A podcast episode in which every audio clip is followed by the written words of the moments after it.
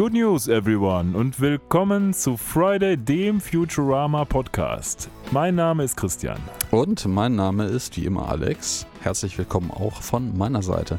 Ja, wir sind nun mittlerweile in Episode 16 unseres wunderschönen Podcasts angekommen, die dieses Mal unter dem Motto läuft: From the Makers of Friday Podcast. Ja, und äh, wir sprechen heute natürlich um Episode 3 der Staffel 2 von Futurama, A Head in the Poles. Ja, A Head in the Poles, getrennt von Kopf und Körper auf Deutsch. Man sieht wieder, sie haben ihre Gehirnzellen aktiviert, aber es ist nichts dabei rausgekommen, als sie das ins Deutsche übersetzt haben, wie so oft, leider Gottes. Aber bevor wir jetzt ans Eingemachte gehen dieser Episode, erstmal die obligatorische Frage. Wie geht's dir denn so, Alex? Oh, ich äh, kann mich nicht beklagen. Ich habe hier ein äh, kühles Blondes stehen, wenn auch nur in Form einer Mate, die doch optisch einem äh, Bier ohne Schaum relativ ähnlich ist. Und ja, also in den letzten zwei Wochen ist gar nicht so viel passiert hier. Ähm, bin gerade ein bisschen in Urlaubsvorbereitungsstimmung, weil es jetzt in zwei Wochen mit meiner Freundin dann tatsächlich in den schönen, warmen, sonnigen Süden geht, um ein bisschen dem Einheitsgrau und Brei hier zu entfliehen. Dementsprechend äh, ist die Laune gerade doch im Durchschnitt relativ gut gehoben. Von dem her habe ich mich nicht zu beklagen. Und bei dir? Das Thema Urlaub ist ein gutes Stichwort. Wir haben tatsächlich auch Urlaub noch nicht gebucht, aber sind kurz davor, allerdings erst im April, aber da kann man sich ja dann auch drauf freuen. Als junge Familie ist es ein bisschen schwieriger, da kann man jetzt nicht mehr so wie früher mal eben nach Vietnam oder in die USA fliegen. Deswegen sind unsere Ziele jetzt eher so Mallorca, Türkei oder Tunesien. Mallorca waren wir jetzt schon relativ häufig, ähm, von daher wird es wahrscheinlich eins der beiden anderen Ziele werden. Aber sobald das dann gebucht ist, ist das natürlich schon etwas, wo man drauf hinfiebern kann. Und in dieser trosten, trostlosen Corona-Zeit braucht man ja auch einen kleinen Lichtblick am Ende des Tunnels. Also von daher ist die Stimmung grundsätzlich ganz gut. Meine Nacht gestern war nicht so ganz so gut, weil der klein, mein kleiner Sohn äh, nicht so richtig Bock darauf hatte zu schlafen. Ähm, dementsprechend habe ich dann auch nicht viel geschlafen.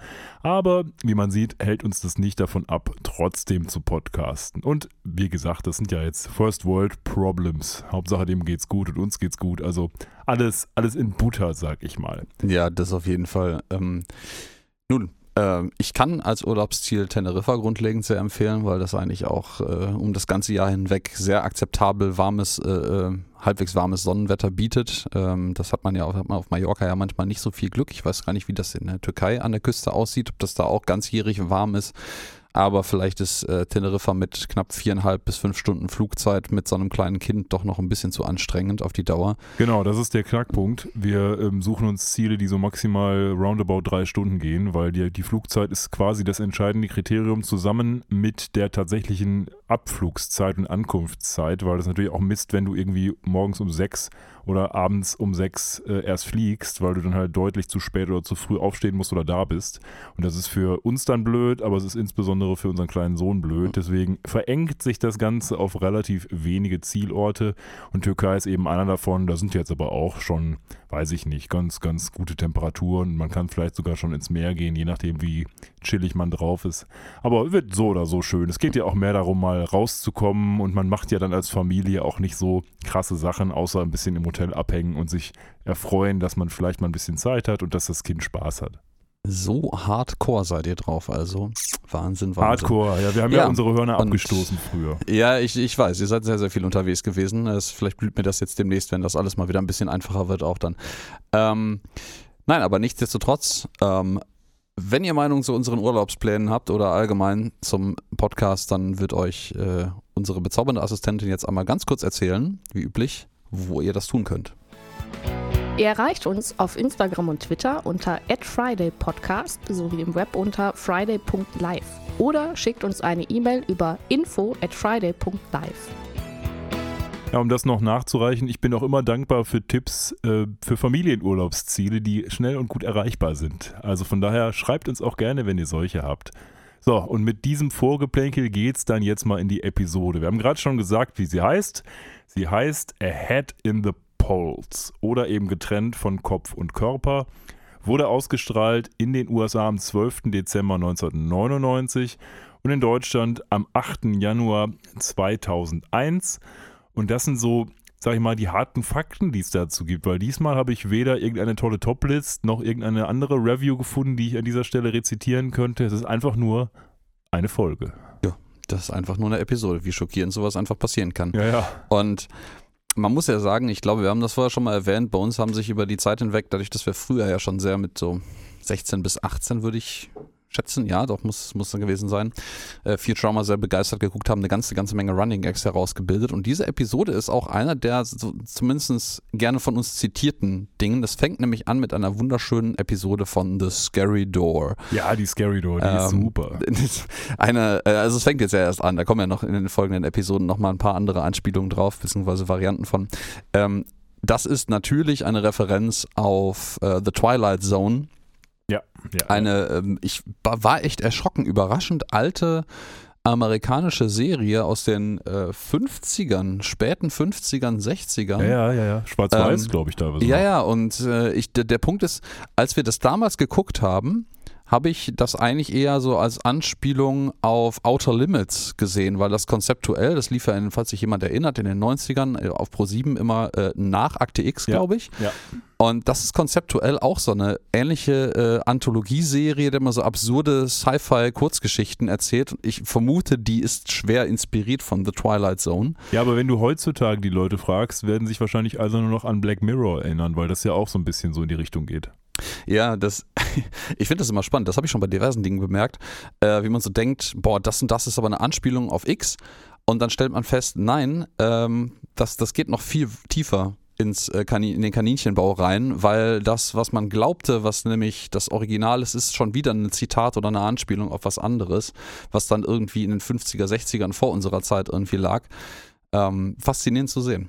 Twilight Zone hatte auch einen sehr, sehr eindrucksvollen Titelsong. Ich hatte mal als Jugendlicher so eine CD, da waren als Bootleg oder so auf so Synthesizern alle äh, Titelsongs von so relativ alten, aber auch ein bisschen zeitgenössischen äh, Science-Fiction-Serien drauf, so Star Trek-Themes, aber auch, ich glaube, Doctor Who und eben auch Twilight Zone. Und da erinnere ich mich noch gut dran, dass ich diese CD total super fand als, keine Ahnung, 11-, 12-Jähriger. Und so kam ich damals dann in Berührung mit der Twilight Zone, ohne jemals eine Folge von ihr gesehen zu haben, tatsächlich. Oh. Vielleicht sollten wir solche Sachen auch einfach mal ein bisschen nachholen. Vielleicht sollten wir mal unsere Hausaufgaben besser machen und das zumindest im Nachgang äh, mal Sachen aufschreiben, die man sich mal kulturell reinziehen sollte, weil da ist doch, es ist schon eine ganze Menge Kram referenziert, wo ich so eine ganz grobe Vorstellung von habe, aber nicht so richtig weiß, was es eigentlich ist. Und da muss man immer so mit Mut zur Lücke Sachen recherchieren, damit man wenigstens ein bisschen was darüber erzählen kann. Zum Beispiel, dass ich heute sagen kann, die wunderbare Episode von The Scary Door, nämlich The Last Man on Earth, glaube ich, ähm, ist äh, eine Anspielung auf eine wohl sehr berühmte Twilight Zone-Episode, nämlich mit dem schönen Namen At Last Enough Time von 1959. Witzig, ich habe hier stehen, die Episode hieß Time Enough at Last. Aber ich will nicht den Anspruch auf Vollständigkeit darauf erheben. Es ist ja quasi dieselbe Worte äh, dieselben Wörter in unterschiedlicher Reihenfolge. Ich weiß jetzt nicht, was stimmt. Aber however. Ah, äh, ja, du hast vollkommen recht. Ich kann dir auch gerade genau sagen, ich habe es nämlich gerade noch offen, woher dieser kleine Fehler kommt. Der, Christian hat recht in dem Fall. Das heißt wirklich time enough at last. Also genau andersrum. Ähm, ich habe mir mittlerweile bei meinen Recherchen nämlich angewöhnt, ähm, den erstens natürlich diverse Standardquellen aus äh, äh, Fandom-Wikis und sowas zu äh, konsultieren, aber auch den englischen Wikipedia-Artikel zu dem der jeweiligen Episode, wenn er denn existiert, zu nehmen und zu gucken, in welchen Übersetzungen oder Sprachen es diesen Artikel noch gibt und das alles, weil mehr als Englisch und Deutsch spreche ich leider nicht, äh, durch Google Translate zu jagen. Und da ist immer auch die russische Variante dabei. Und ich habe mir diesmal den russischen Artikel von Google Translate auf Englisch übersetzen lassen und der hat den Titel dieser Twilight Zone-Episode andersherum übersetzt, als er eigentlich ja. heißt. Ja, macht Sinn, macht Sinn. Äh, okay, also, also, Wir, sind, wir sind bei Time Enough at Last, einer wunderbaren Twilight Zone-Episode, in der es auch wie hier um den letzten Menschen auf der Erde geht. Genau, also es, äh, ich sag mal, ich brech's mal ganz kurz runter, was in der Original-Twilight-Episode passiert, damit wir den Gag hier verstehen. Es ist ein bisschen mehr, aber ganz kurz zusammengefasst, es geht darum, dass eine Nuklearkatastrophe auf der Welt war und der letzte Mensch war eigentlich immer so ein Eigenbrödler und freut sich dann am Ende des Tages, dass er jetzt quasi genug Dosenfutter hat und super viele Bücher, um den Rest seines Lebens nur noch zu lesen. Das Problem ist, er ist Brillenträger und ohne seine Brille förmlich blind, ungefähr so wie ich. Und ähm, er freut sich dann total, hat sich quasi schon darauf vorbereitet, hat alle Bücher rausgelegt, die er gerne lesen möchte, wird nicht mehr gestört von seinen Mitmenschen, die sind alle tot. Und dann kommt, was kommen muss. Seine Brille fällt runter und er ist in einer Welt voller Bücher, die er nicht lesen kann. Und das ist quasi sein ewiges Martyrium dann. Und da setzt ja. jetzt die Folge bei der Scary Door auf. Exakt. Ähm, wir haben, wie tatsächlich genauso in der Originalepisode, einen Herrn, der offensichtlich der letzte Mann auf Erden ist ähm, ob das jetzt nun stimmt oder ob er einfach nicht mehr weit genug reisen kann, um das genau gegenzuprüfen, ist vollkommen egal. Es interessiert ihn auch nicht. Er findet die Bibliothek, was im Übrigen in der Originalfassung auch so ist. Er findet tatsächlich eine Bibliothek, habe ich mir sagen lassen. Genau, ja. Ähm, und äh, freut sich darauf, ein Buch zu lesen oder alle Bücher. Endlich bin ich alleine und habe meine Ruhe vor diesen ganzen Menschen und kann ein bisschen alle Ewigkeiten Bücher lesen und dann äh, fällt ihm, passend zum Original in unserer Futurama-Version, zuerst die Brille runter und zerbricht und denkt so, das ist echt nicht fair, aber hey, ich kann immerhin noch die Bücher lesen, die in der großen Schriftart geschrieben sind. Und äh, ja, sprach's und dann fallen ihm die Augen raus. Und dann hält er seine Hände hoch und stellt fest, ah, ich kann ja Braille, also Blindenschrift, immer noch lesen. Und dann fallen ihm die Arme ab und dann fällt er irgendwie in, in Phasen komplett auseinander. Ja, sein Kopf fällt ab, glaube ich. Ja, sein Kopf fällt Auch völlig ab. Völlig random genau. halt. Ja, ja.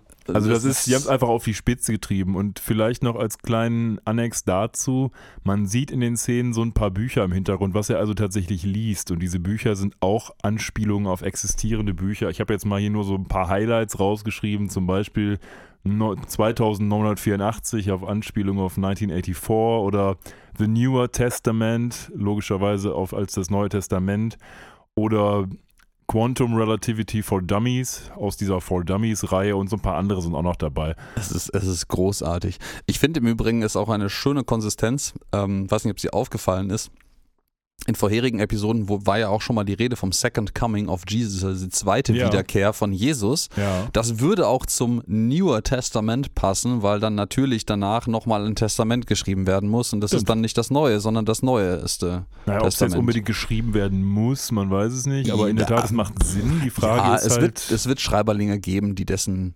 äh, sich dessen annehmen. Da bin ich mir sicher. Ja, das, das sicherlich. Aber entweder es war jetzt Zufall oder die haben sich wirklich was dabei gedacht. Aber schön, dass es diese Kontinuität dann gibt. Das stimmt. Na, ich glaube schon, die haben sich das äh, äh, zurechtgelegt. Also ich, ich traue denen das schon zu. Im Gegensatz zu uns haben die schon so einen Status, den die zwischen den Episoden beibehalten. Wir vergessen ja gefühlt immer alles, was wir zwischen den Episoden gemacht haben. Ja, völliger Brainwash dann. Immer. Ja, ja, genau. Das ist immer komplett Reset auf Null und wieder von, von vorne anfangen. Aber äh, ja. Gut, alles, was wir jetzt gerade besprochen haben in den ersten 15 Minuten hier, ist die Show in der Show, wohl bemerkt. Also die Scary Door ist ja das, was Fry und Bender sich da gerade im Fernsehen angucken, weil sie weggeschaltet haben von der Präsidentendebatte, die gerade im vollen Gange ist, weil im Jahr 3000 ein neuer Präsident der Welt gewählt werden muss. Ja, es gibt jetzt dann natürlich den World, den Earth, Earth President, der Erde, Erdenpräsident. Genau. Nicht mehr den Präsident der Vereinigten Staaten. Es ist im Endeffekt das Äquivalent, aber man macht das halt so.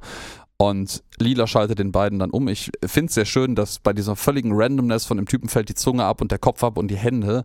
Äh, ben dann noch sagt, Sword coming. So, ich, das habe ich vorher gesehen. Ja, ja. Und denkst so, ja. Natürlich. Ähm, die die äh, Showrunner machen während des Audiokommentars im Übrigen schöne, äh, schöne Bemerkungen dazu. Ich weiß gar nicht, wer von denen äh, dass Twilight Zone eine echt gute Serie gewesen wäre, wenn die Episoden alle so kurz gewesen wären wie ihre äh, äh, Parodie davon.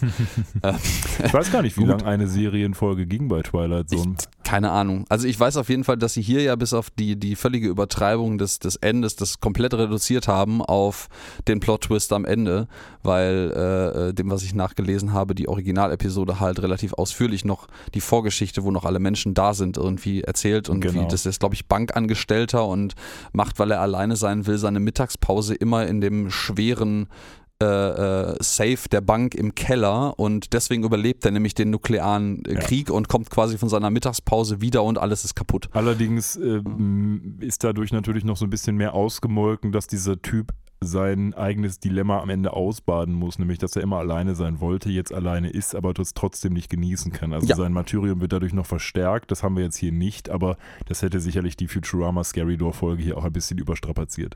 Ja, es soll ja auch nur ein kurzer Einspieler sein. Wir werden dann noch ein paar äh, weitere von sehen und ich glaube, wir werden bei jeder davon ähnlich eskalierend erzählen. Ich, mir fällt da so spontan, ohne näher ins Detail zu gehen, direkt eine ein, wo Ja, wir ja. eine ganze Menge lustiger Sachen zu erzählen haben, aber egal.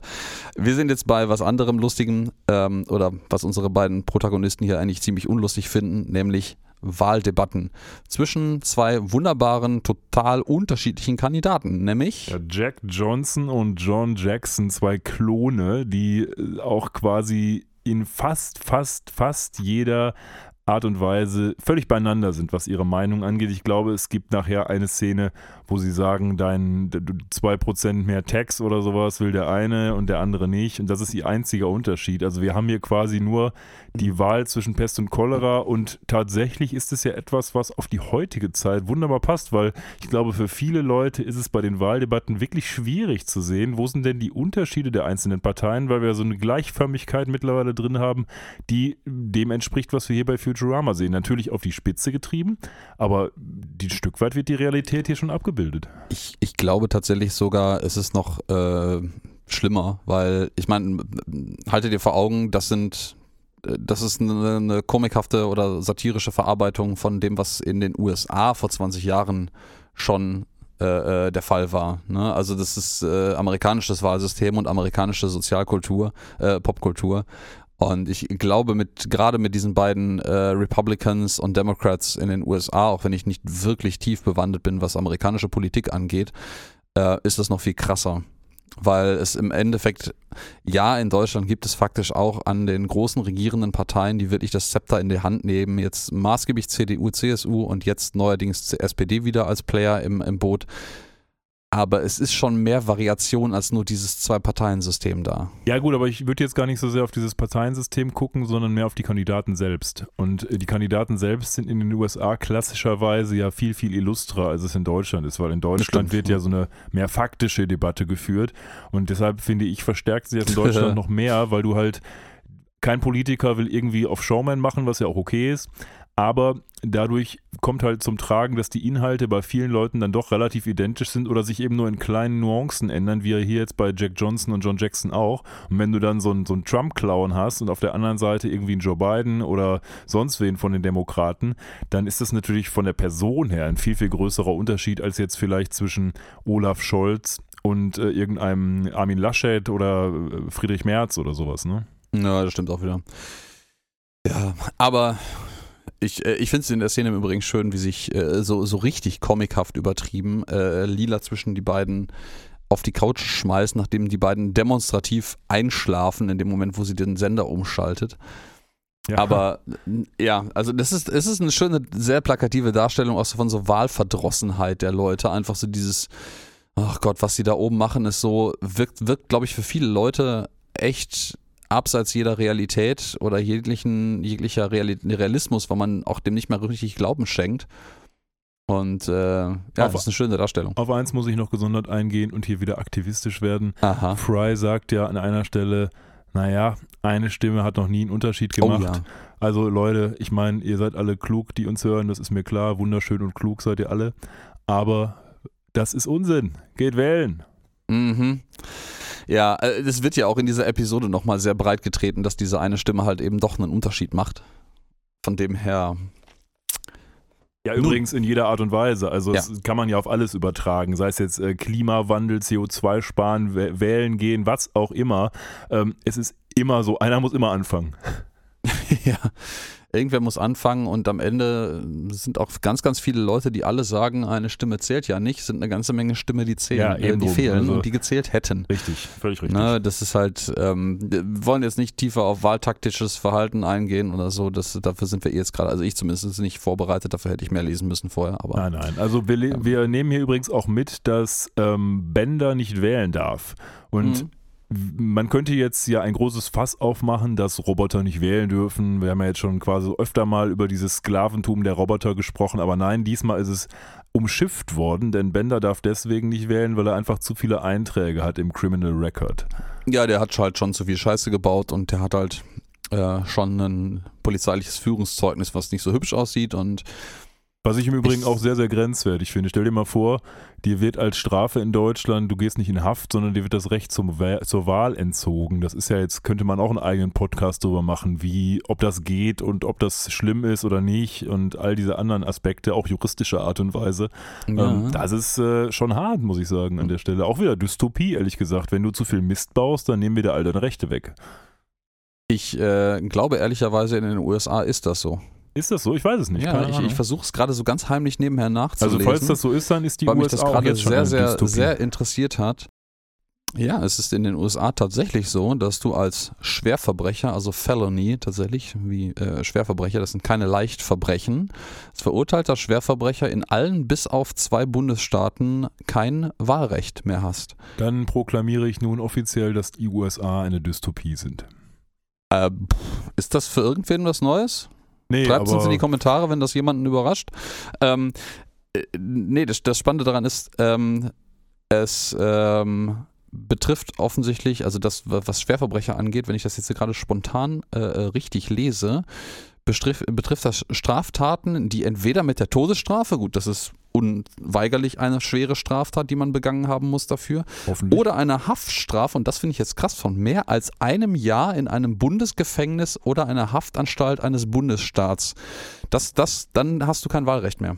Die einzige Frage ist, ob es nicht vielleicht noch eine Abstufung gibt, ob man ins Bundesgefängnis oder in ein anderes Gefängnis kommt. Das wäre jetzt ähm, ja noch zu diskutieren, aber da, das äh, sprengt jetzt unseren Willkommen Rahmen bei hier. Friday, dem Haft-Podcast. Falls ihr Strafgefangene seid, dann habt ihr hier eine Plattform gefunden. okay, okay, das lasse ich jetzt so stehen. Ähm, nein, äh, ich, ich, mich überrascht gerade selber sehr. Ähm, willkommen in der Dystopie USA. Yay. Ja, erstaunlich. Also, jetzt ähm, geht Fry angestachelt von Lila los und will sich registrieren, weil es gibt so eine große Voter Registration Party quasi und da sind die beiden großen Parteien von diesen beiden Klonen und eine ganze Menge Kleinstparteien, quasi die Grauen Panther oder die Violetten des 3000er ja, Jahres. Und Ich finde die so jetzt, schön alle. Wir lernen jetzt wunderbare Splittergruppen kennen. Willst du mal ein paar nennen, Alex? Oh ja, natürlich zuallererst die beiden großen, nämlich die Fingerlickens und die Tastycrats, äh, natürlich die Republicans und die Democrats sind. ja. Ähm, ganz, ganz großartig. Ähm, ich mag auch die, die Brainslug Party. ja, das stimmt. Ja, die, die, die treffen jetzt, das ist tatsächlich jetzt ein First, also das erste Mal, dass diese, die, die, die Gehirnschnecken, die Echt? Das das Gehirnnacktschnecken. erste Mal? Ich glaube ja. Könnte Also wir ich hatten- erinnere mich auch nicht dran. Das, du hast recht, ja. Wir hatten Nep Neptunian Slugs vorher schon, aber die Gehirnschnecken tauchen jetzt zum ersten Mal auf. Stimmt, ja.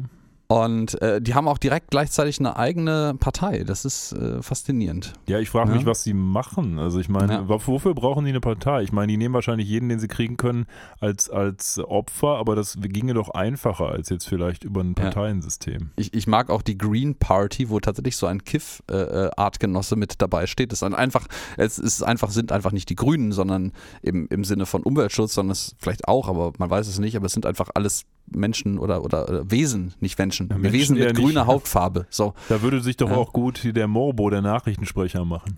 Ja, aber der wäre vielleicht ein bisschen zu aggro, um in einer äh, äh, Wahlbooth zu stehen. Andersrum haben wir aber daneben dann auch die National Ray Gun Association stehen. Ja, ja, wo der Professor sich mit äh, Ähm, einlassen will. Ja, Tat. wo der Professor sich mit einlassen will, weil es, es kann ja wohl nicht sein, wenn ein verrückter Wissenschaftler kein äh, äh, äh, Doomsday-Device, was ist das, weltbeendende Bombe oder sowas, äh, mehr. Das ist aber sehr deutsch. Eine weltbeendende eine weltbeendende, Bombe. ja, das ist richtig. ähm, mir fiel gerade nichts Blö- Blöderes ein. Wenn euch eine coolere Übersetzung dafür einfällt, schreibt es uns.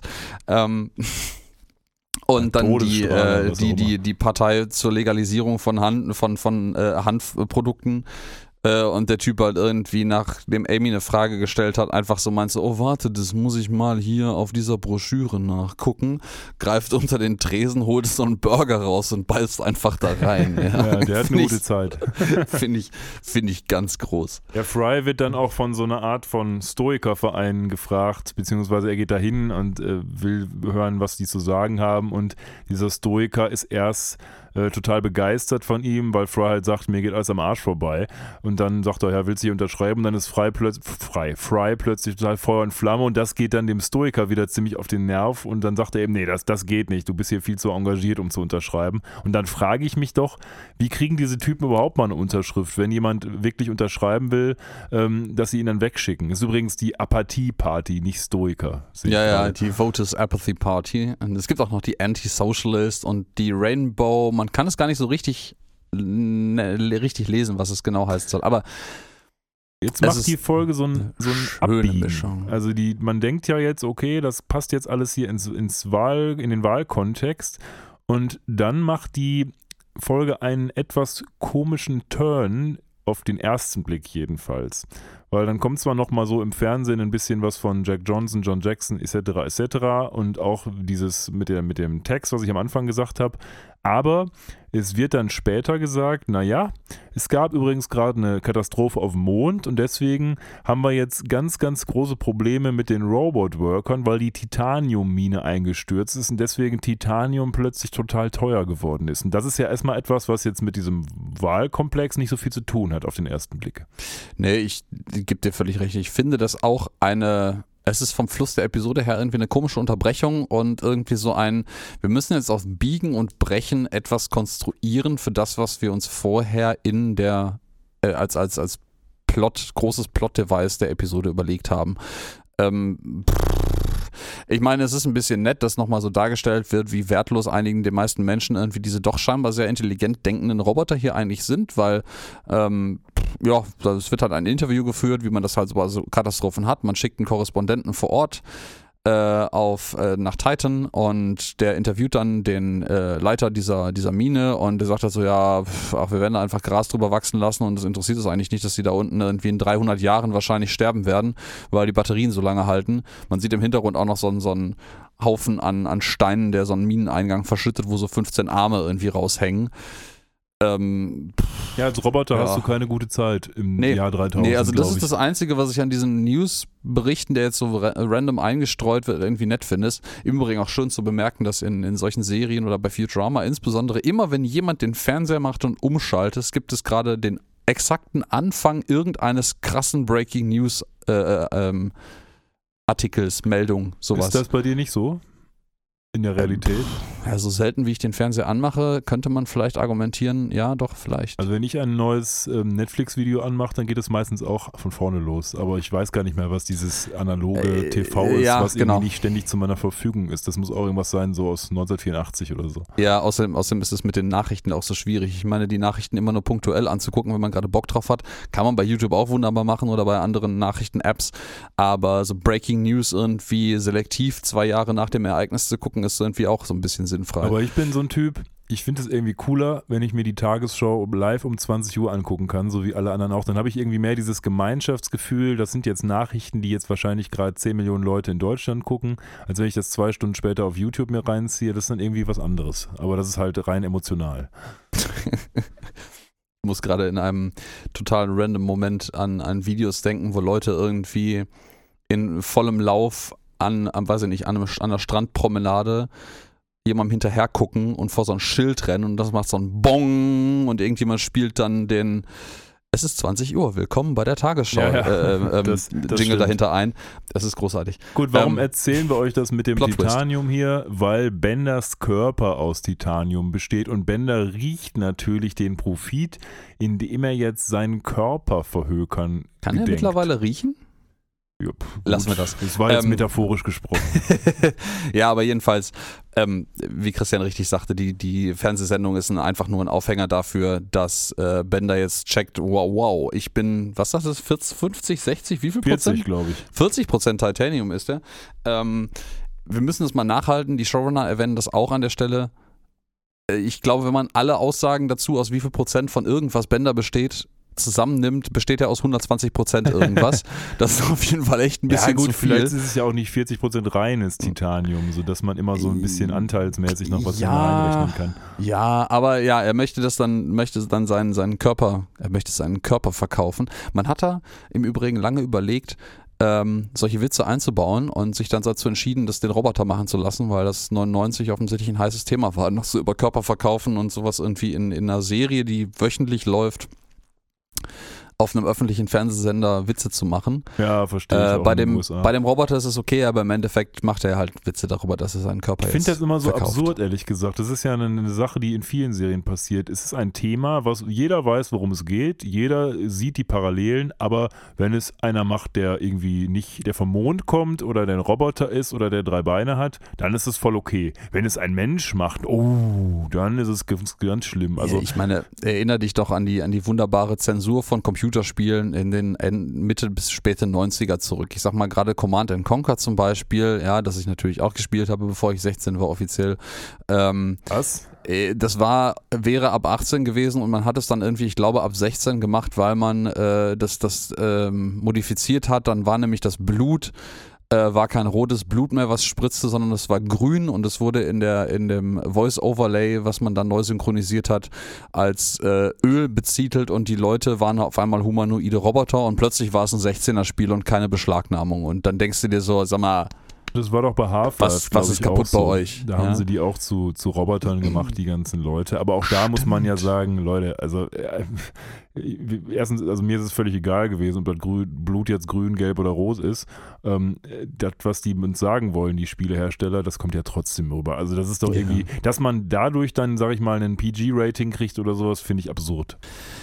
Ja, also nicht mal als PG-Rating, es ist ja in Deutschland nur so gewesen. Ja, ja, Wenn- oder ich, ich meine gut, nur- klassisch sind die USA immer diejenigen, die was sexuelle Anspielungen angeht, im öffentlichen Medien immer ein bisschen prüder waren und bei Waffen und Gewalt immer nie große Probleme hatten. Aber ich sag mal, die Zeit in den letzten 20 Jahren hat sich in der Hinsicht auch gewandelt und wenn ich gerade so an die frühen 2000er und diverse sehr große, sagen wir mal, medial aufgearbeitete Zwischenfälle im Zusammenhang mit Musik und ähm, Computer-Videospielen, ich denke da gerade so an das Erfurt Schulmassaker denke, ist man hoffentlich als Gesellschaft mittlerweile auch weiter, als zu glauben, dass ähm, Gewalt von Jugendlichen ein Problem der Videospiele ist. Man Ach. hat da damals irgendwie ein gefundenes Fressen draus gefunden. Man, manche konservativen Politiker versuchen das heute ab und zu nochmal, diese Leiche aus der Mottenkiste zu holen, im wahrsten Sinne des Wortes. Aber ähm, da ist man Gott sei Dank heute größtenteils drüber hinweg, über diese Glauben. Ja, wo wir nicht drüber hinweg sind, ist offensichtlich auch im Jahr 3000 diese Instant Cash Goldläden. Wir sind ja nicht jetzt in Das- einem. Das ist so shady. Ich würde da niemals hingehen. Ich würde nirgendwo reingehen, wo drin steht Instant Cash, weil das schreit ja schon danach, dass da Leute hingehen, die quasi pleite sind und unbedingt die Kohle brauchen. Also das hat mich sehr erinnert an diese typischen, wir kaufen ihr Gold, ähm, sofort, sofort Auszahlungen, dies und das. Das gibt es ja heutzutage auch, Mhm. nur eben nicht mit Körperteilen von Robotern, sondern mit dem alten Ehering oder sowas. Mir fallen auch so zwei, eine, ein oder zwei Läden in Essen, in der Innenstadt noch ein, immer in so Nebenstraßen, äh, wo so ein Pfandleihhaus nennt man das auf Deutsch. Ja, stimmt. Ähm, und hier heißt es, was ich eine schöne Anspielung finde, es heißt, im Englischen heißt es eigentlich Pawnshop, aber hier heißt es der Rook Takes Pawnshop, was natürlich eine Schachanspielung ist, weil Ja, stimmt, ähm, ja, ja. Rook ist der Turm, glaube ich, ne? Ich glaube auch. Ja, äh, Turm äh, schlägt Bauer Shop, äh, wörtlich übersetzt. Macht natürlich im Deutschen keinen Sinn, aber die englische Anspielung ist schön. Ja, das stimmt, das stimmt. Auf jeden Fall geht Bender dahin und verhökert alles, was er besitzt, nämlich seinen Körper. Und ist dann nur noch ein Kopf.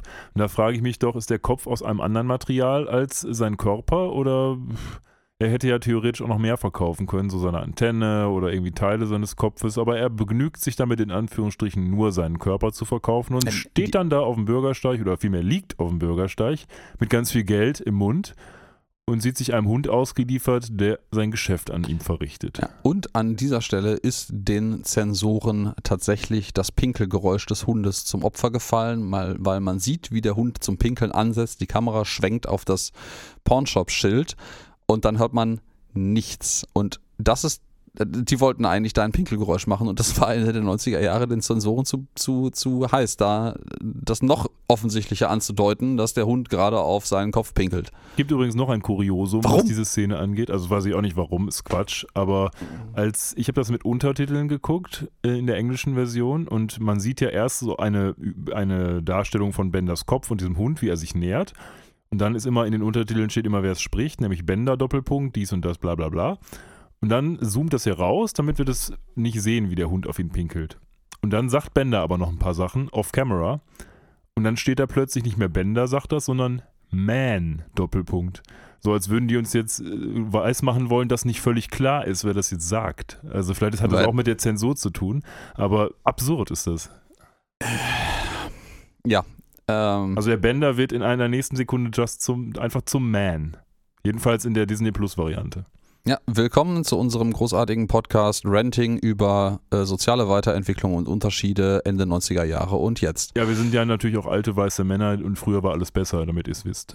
Uff, uff, uff, schwierig. Aber in Deutschland meckert man ja gerne und wenn man nichts zu meckern hat, dann meckert man darüber, dass man nichts zu meckern hat. Ja, der Bender äh, hat gar keinen Grund zu meckern, denn er ist ja jetzt ein Rich Dude und will das auch allen zeigen. Das erste Problem, was er allerdings hat, ist, er kann sich ja nicht mehr fortbewegen, sondern ist auf die Hilfe von einem fußballbegeisterten Passanten angewiesen, der ihn quasi wie Beckham zurück ins Planet Express Hauptquartier kickt. Schön gesprochen. Ja, ja, doch, auf die Analogie bin ich noch nicht gekommen, aber War jetzt auch sehr dafür. weit hergeholt, aber ja, aber hey, der hat ihn immerhin relativ weit gekickt, also es hat funktioniert. das stimmt ja. Ähm, ja, Bender kommt irgendwie im, im Planet Express Hauptquartier wieder an und denkt so, hey, Peasants, ich find's sehr schön, wie man jetzt quasi die Emotionen von Bender alleine durch seine Augen darstellt, weil es bleibt ja nicht mehr viel übrig. Es gibt keine Arme mehr, die gestikulieren können oder Körperhaltung. aber es gibt noch seinen ähm, Mund in Anführungsstrichen. Ja, ja, aber der, da, da steckt ja viel Geld jetzt drin. Das stimmt, ja. Und ähm, ja, alle sind natürlich so, boah, wie lebst du jetzt mit ohne Körper? Du hast deinen Körper verkauft. Was geht eigentlich mit dir? So, ey, ich habe einen Haufen von Cash und ich bin ein geiler Kopf. Was geht mit euch, Losern? ja er sagt Und- ja, Bodies are for hookers and for fat people. ja, und äh, ja, dann, dann sieht man halt, wie er sein Leben richtig auslebt, irgendwie im äh, äh, Martini sich direkt im Kopf mischen lässt. Ja, äh, wie James am- Bond übrigens, ne? Ja, ja, Shaken, genau. not stirred. Ja, äh, geschüttelt. Ich glaube, in dem Kopf rumzurühren wäre auch unangenehm. Ins Casino geht und da Roulette spielt, während sein Kopf natürlich die Kugel ist und der natürlich schummeln kann, dass er noch mehr gewinnt. Und Ja, wir sehen so eine Ja. schöne Montage, dass es Bender vordergründig irgendwie ganz gut geht, auch ohne Körper, weil er jetzt ganz toll reich ist und den Körper eigentlich gar nicht gebraucht hat. So jedenfalls. Ja, er lässt es ordentlich Montage knacken, ne? Sagen. Ja, genau, er lässt es ordentlich knacken. Ehrlich gesagt war das Geld, was er da im Mund hatte, sah gar nicht so viel aus. Außer es sind vielleicht Trillionen Dollarscheine, keine Ahnung. ja, äh, selbst wenn es 1000 Dollar, ja, du hast recht, selbst wenn es 1000 Dollar Scheine gewesen sind, irgendwie, dann sind es irgendwie, keine Ahnung, was waren das, 10.000? Ja, aber 10.000 dafür Dollar hätte ich meinen Körper ist jetzt natürlich nicht hergeben. wenig Geld, aber seinen ganzen Körper für 10.000 Dollar zu verkaufen und dann irgendwie zu glauben, man muss da richtig irgendwie einen auf, auf dicke Kohle machen, ist halt echt dünnes Eis.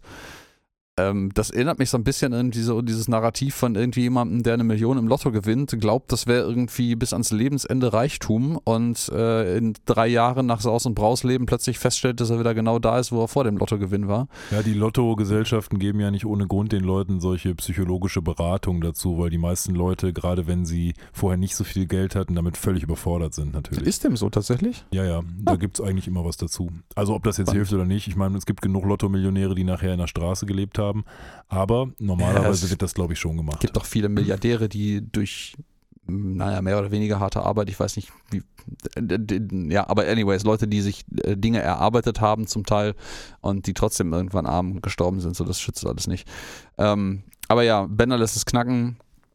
Äh, er behilft sich sehr niedlich damit, indem er irgendwie in einem kleinen, ich glaube, es ist ein kleiner Beetle, also ein kleiner Käfer, Cabrio, Modellauto durch die Gegend fährt, was er dann trotzdem irgendwie in seinem, ey, fickt euch auch alle, ich fahre jetzt hier wieder weg, ihr seid alle nur Meatbags, äh, schrottet. Ja, die Szene Und, ist äh, ähm, eine Referenz auf irgendeine Kinderserie. Ich, mir fällt der Name jetzt gerade nicht ein. Das hatte ich bei der Vorbereitung gelesen, dass es so eine ähnliche Szene im Intro, glaube ich, gibt von einer amerikanischen Kinderserie, die damals zeitgenössisch war. Wo auch so ein Kind irgendwie in so einem kleinen Auto rumfährt. Ich muss es nochmal nachlesen, was es konkret war, Hm. welche Serie. Ja.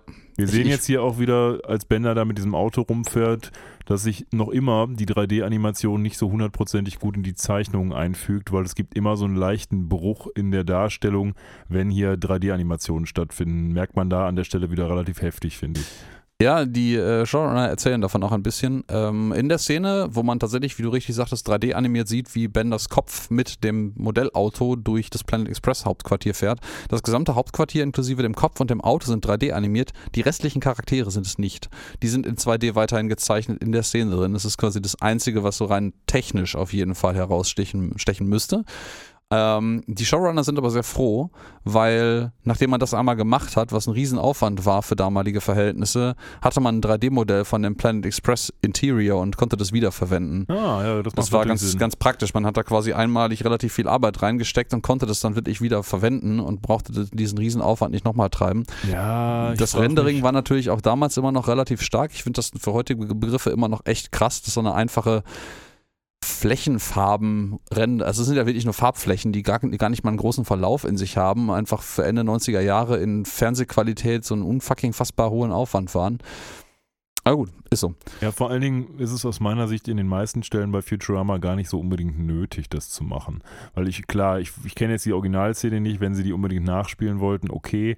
Manchmal macht es mit den Raumschiffen auch Sinn, aber die wenigsten Szenen profitieren jetzt immens davon, dass man da irgendwelche krassen 3D-Animationen hat. Heutzutage macht man das natürlich, weil es billig ist, aber damals war es bestimmt nicht billig.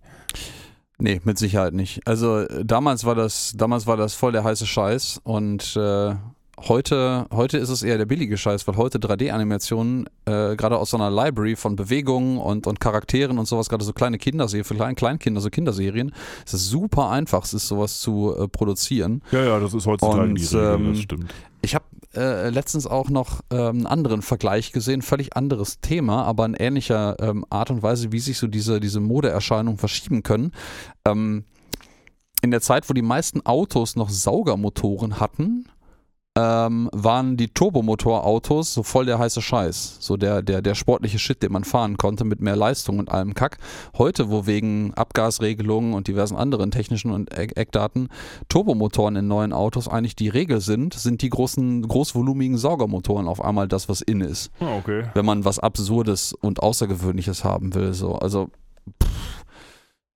Gut, wir gehen mal wieder zurück zur Folge und dort gehen unsere Charaktere nun dahin, wo andere Leute sind, die keinen Körper mehr haben, nämlich ins uns schon bekannte Head Museum. Das kennen wir ja schon aus der allerersten Episode, glaube ich. Ne? Ja. da sind wir auch schon gewesen. Wir waren auch schon in der Hall of Presidents, glaube ich, die hier ein bisschen anders aussieht. Vielleicht haben sie aber inzwischen Zeit umgebaut.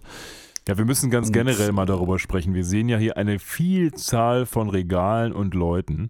Ähm, Mhm. Und das ist ganz interessant. Wir haben nämlich immer so den, den Upper Row und den Bottom Row, also quasi die, die Creme de la Creme der Leute, die da aufgestaffelt ist und quasi den Abschaum der Leute. Und wir haben hier so verschiedene Kategorien, so Movie Stars, B-Movie Stars, Porn Stars, TV Stars und Supermodels. Mhm. Ähm, und bei den Supermodels zum Beispiel haben wir ja unseren ersten und einzigen, denke ich, wirklich prominenten Cameo-Auftritt in dieser Folge.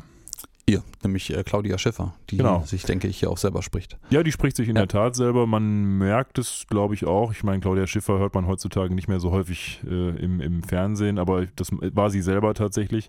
Hat auch nur so einen kleinen Text, Ja. glaube ich. Es geht, glaube ich, nur darum, dass Fry sie fragt, ja, hattest du nicht mal einen Körper? Und sie sagt, ja, ja, ich war hier und da auf dem Cover und bin aber immer noch zu dick irgendwie. Und dann sagt er, ja, kannst echt mal was abnehmen. naja, hat sie sich auch nochmal reingeschlichen. Wahrscheinlich waren die Macher froh, mal wieder ein bisschen Zugpferd zu kriegen. Die machen das ja gerne. Heutzutage wird wahrscheinlich Heidi Klum mitmachen. Die ist ja gefühlt überall.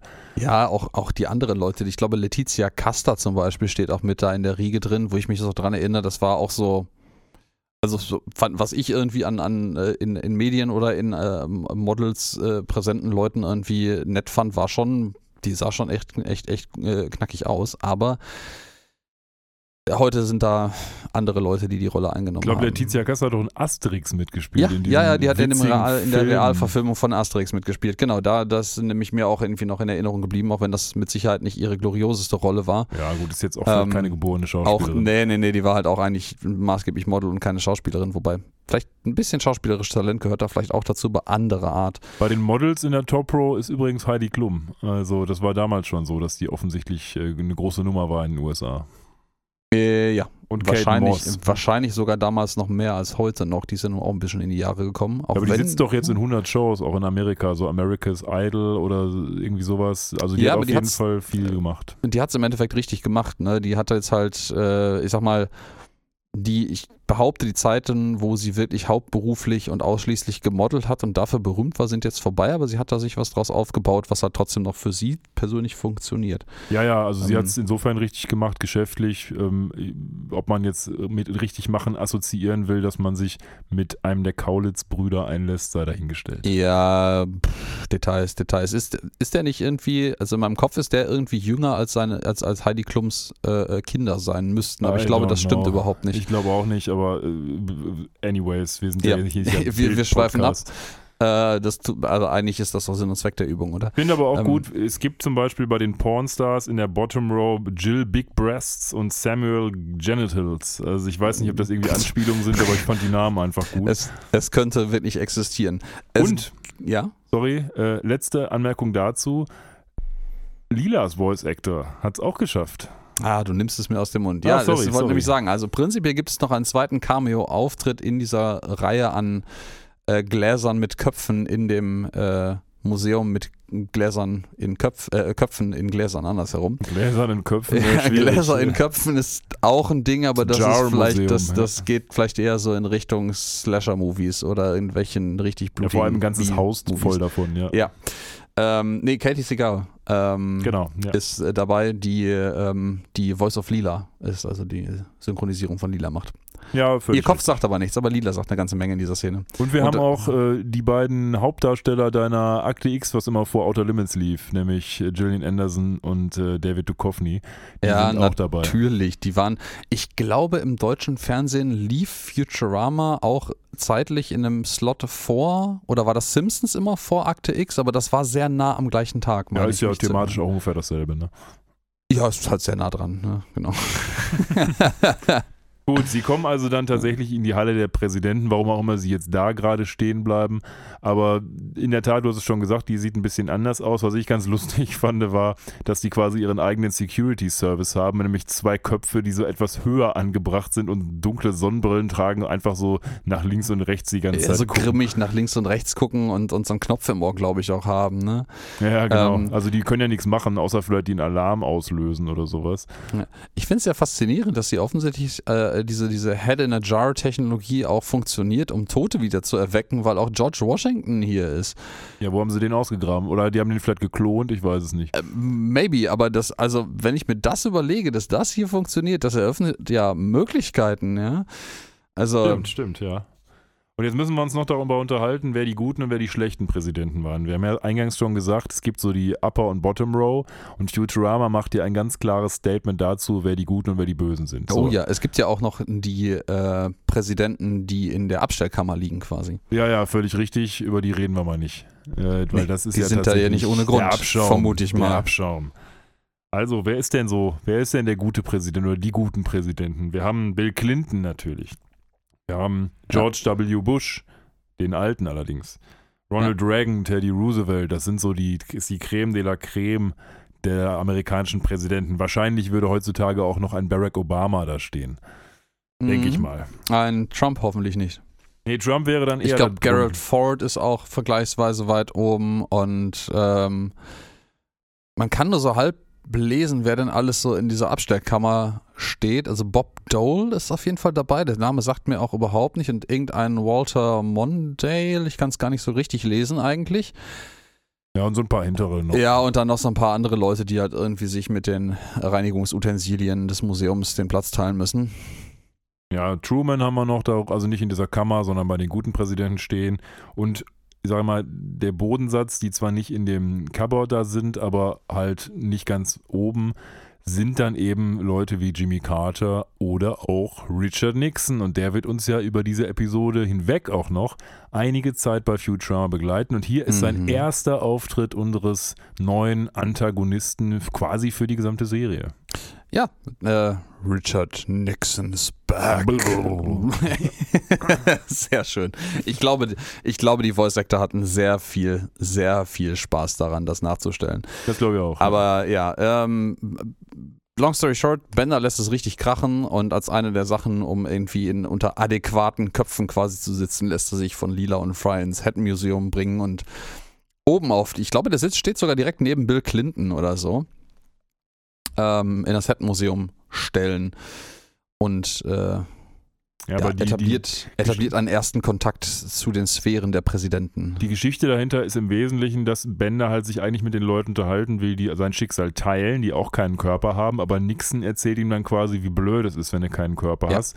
Und er sagt dann, das finde ich auch super, er sagt Bender halt quasi, "Leu- ehrlich gesagt, hier Sohn, das ist Mist, dieses Leben, das ist ganz schlimm.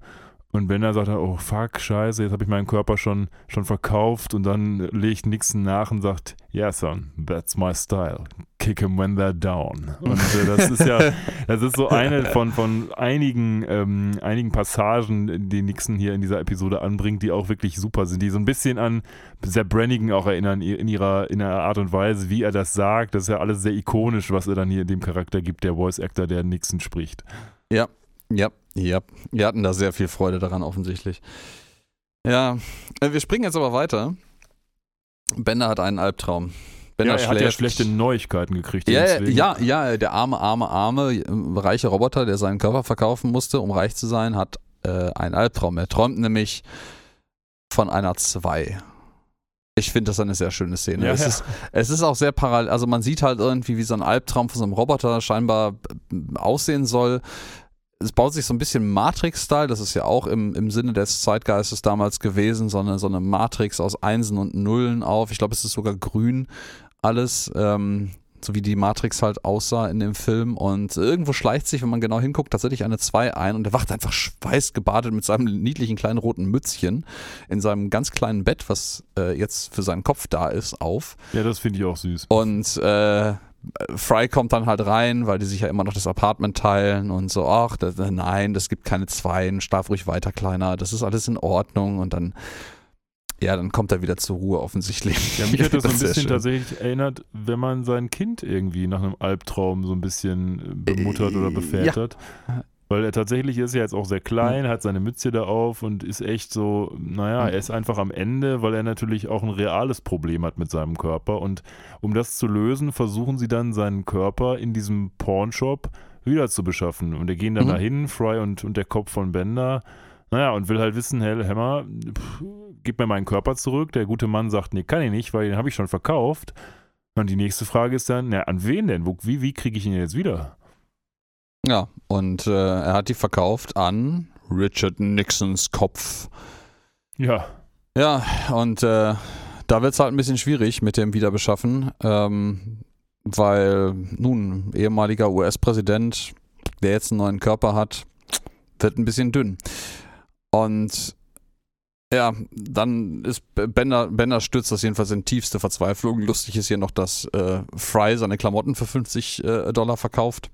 Ja, also tatsächlich Mhm. kaufen die in diesen Läden offensichtlich einfach alles. Also der verkauft, Ja. der kauft da also Benders Körper, er kauft Frykes Klamotten, immer für, für 50 oder für, für einiges an Ja, Geld. der bietet halt offensichtlich unter Preis einfach generisch für alles, wo er weiß, dass er das für einen beliebig höheren Preis verkaufen kann, einfach Geld. Ich So, er finde sagt dann übrigens- einfach ein 20, wenn du verzweifelt genug bist, seine Klamotten loszuwerden. Ich finde es ganz interessant, man sieht in einer Szene hier in Großaufnahme Benders Kopf und daneben den nackten Fry und Frys Nippel und seine Plauze sehen aus wie ein Gesicht.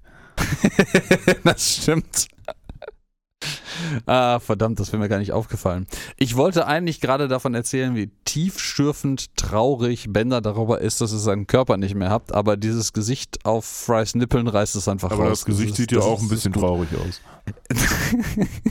Wenn meine Nippel ein Gesicht wären, dann wäre das wahrscheinlich auch ein bisschen traurig. Ähm, ja.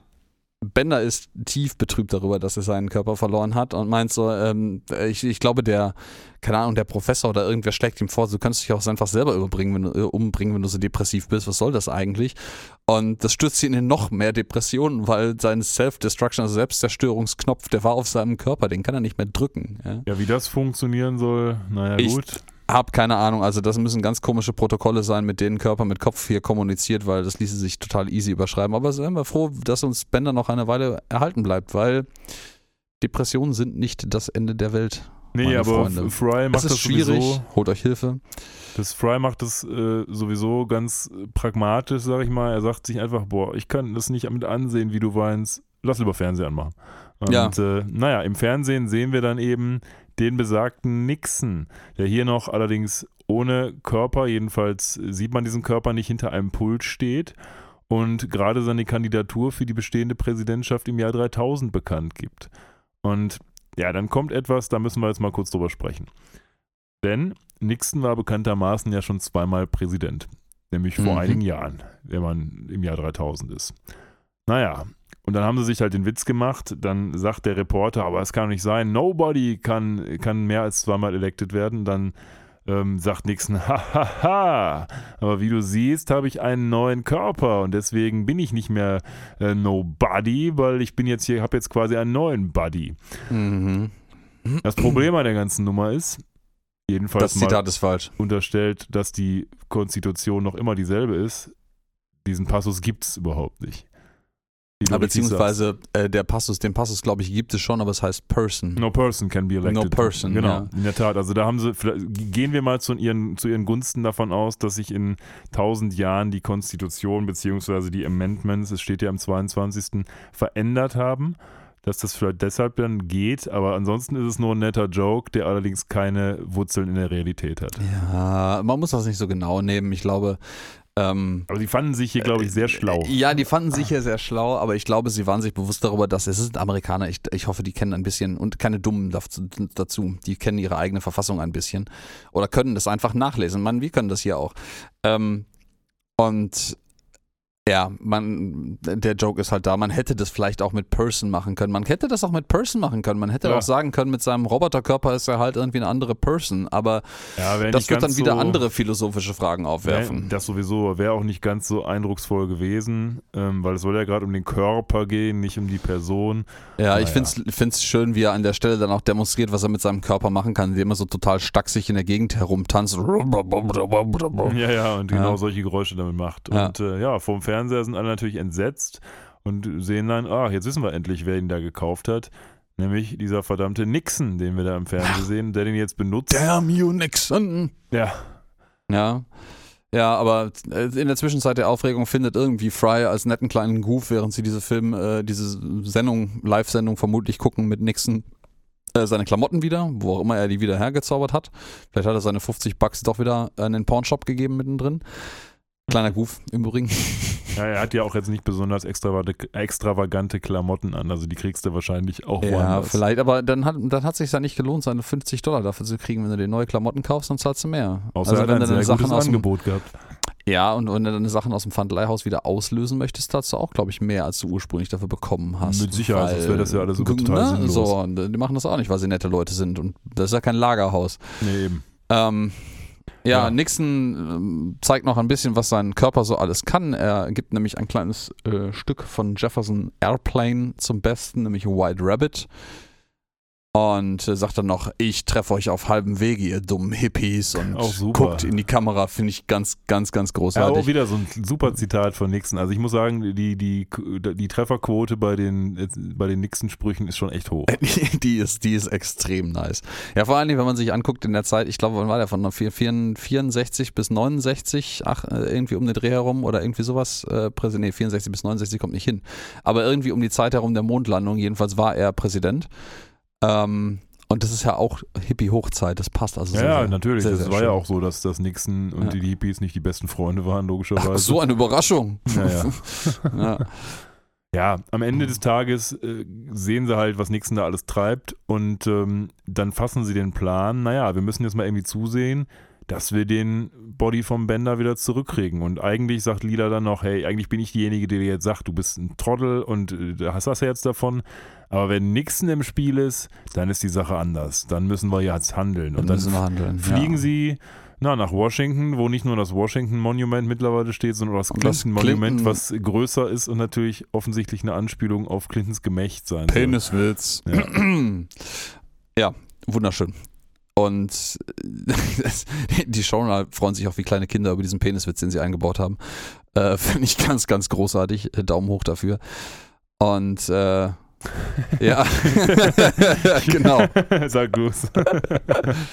Ja, man äh, blendet auch über zu einem Kongresscenter offensichtlich, wo die Presidential Debate äh, stattfindet und das Schild draußen kündigt es auch an und dann wechselt das Schild irgendwie direkt im Anschluss.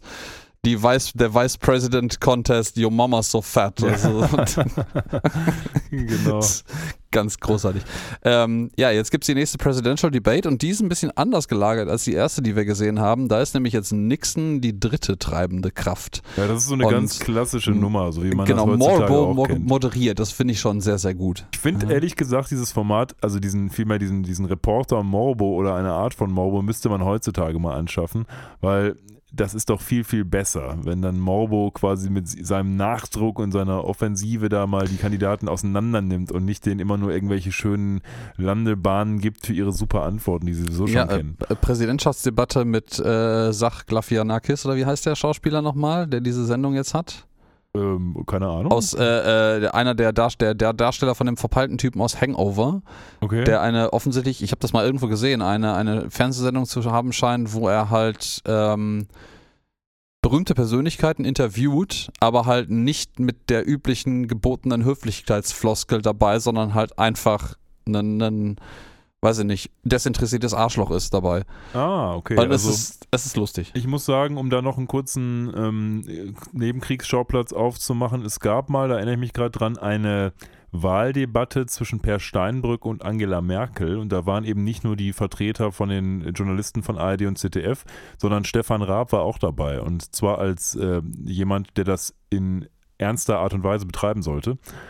Und ich bin jetzt nicht der größte Stefan Raab-Fan, aber da muss ich wirklich sagen, das hat er gut gemacht, weil der hat dann in höflicher Art und Weise schon, aber dann halt auch so Sachen gesagt zum, zum Steinbrück wie, ja, ganz ehrlich, sie können ja nicht auf King of Currywurst machen, aber dies und das nicht machen. Also der hat mit denen halt so geredet, dass die Leute das checken und verstehen und nicht in dieser verklausulierten Art und Weise, dass hinterher irgendwie viel gesagt wurde, aber irgendwie dann auch nichts gesagt wurde. Und das Mhm. hat den Leuten, glaube ich, gut gefallen, aber ich glaube, das hat ARD und ZDF nicht so gut gefallen, weil die natürlich dann sehen, dass ihre Fälle davon schwimmen, wenn sie so jemanden in, in, da reinpacken.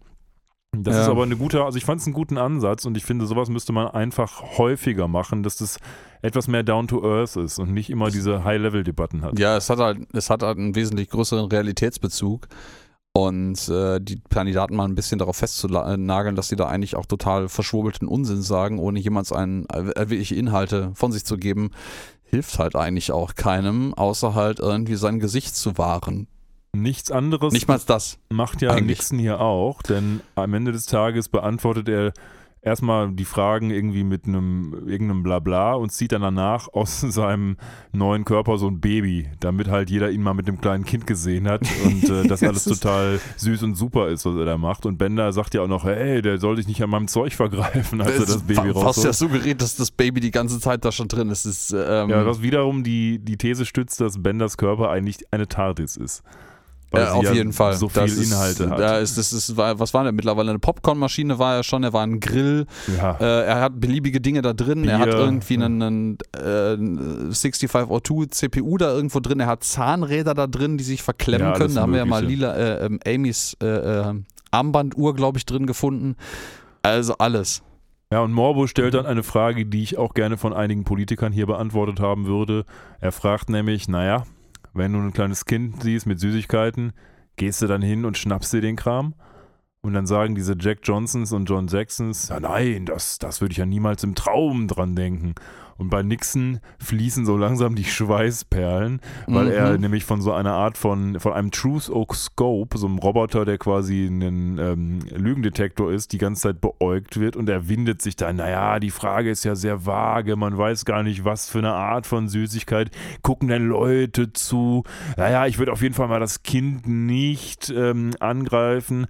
Und dann schlägt schon der Lügendetektor aus und äh, naja, Nixon ist ganz offensichtlich ein Charakterschwein.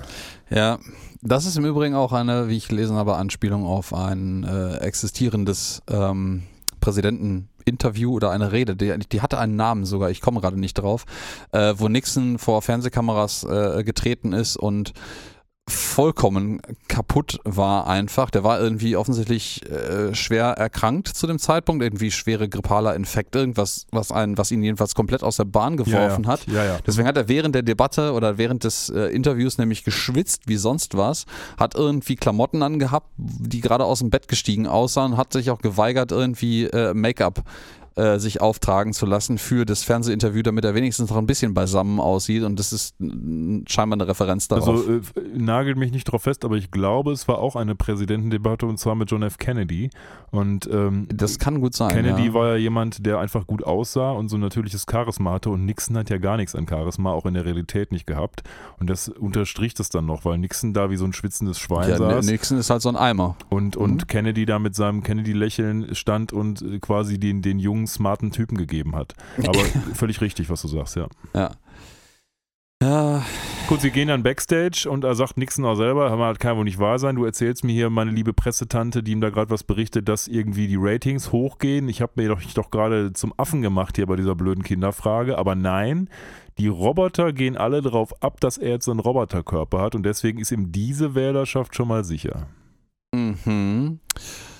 Und ja, da sind wir wieder bei ein äh, Vote mehr oder weniger zählt nicht.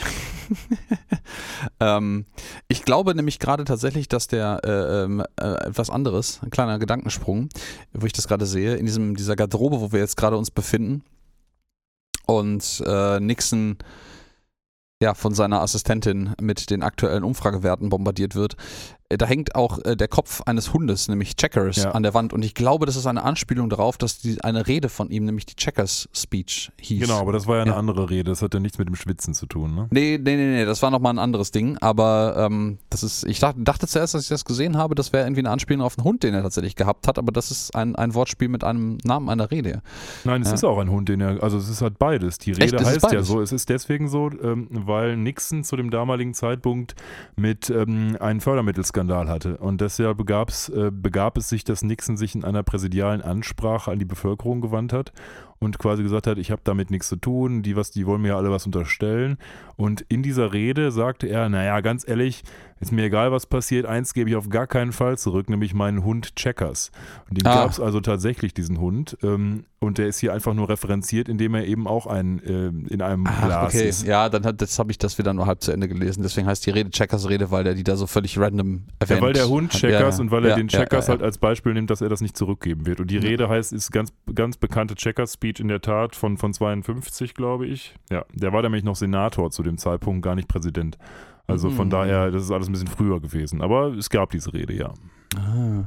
Ich frage mich ja, er sagt ja an der Stelle auch tatsächlich, äh, ähm, als äh, dann nämlich äh, Fry, Lila und Bender aus der Kiste in der Ecke springen und sagen, ich äh, möchte Benders Körper zurückhaben, sagt er irgendwie so, halt die Klappe oder or I'll get Cambodian on your ass. Und ähm, ich glaube, das ist auch eine Anspielung, oder? Hast du das? Da habe ich nicht so gefunden, habe ich auch gesehen. Ähm, ja, Cambodians. Ich weiß nicht, ob die Kambodschaner besonders ähm, üble Söldner haben oder sowas, aber ich weiß nicht, worauf es äh, genau anspielt. Wahrscheinlich ah, gibt es eine politische Bewandtnis. Ja, ich, äh, wenn ich das gerade richtig ähm, na, kurz nachlese, hat Nixon offensichtlich am Kongress vorbei eine zusätzliche militärische Intervention und Bombardierung von Kambodscha ähm, angeordnet und durchgezogen. Ah ja, na, siehst das du mal. ist vermutlich das, was er damit ja, meinte. Je mehr man sich mit Nixon beschäftigt, desto mehr sympathischer böse, wird böse Löcher ähm, kommen dann auf.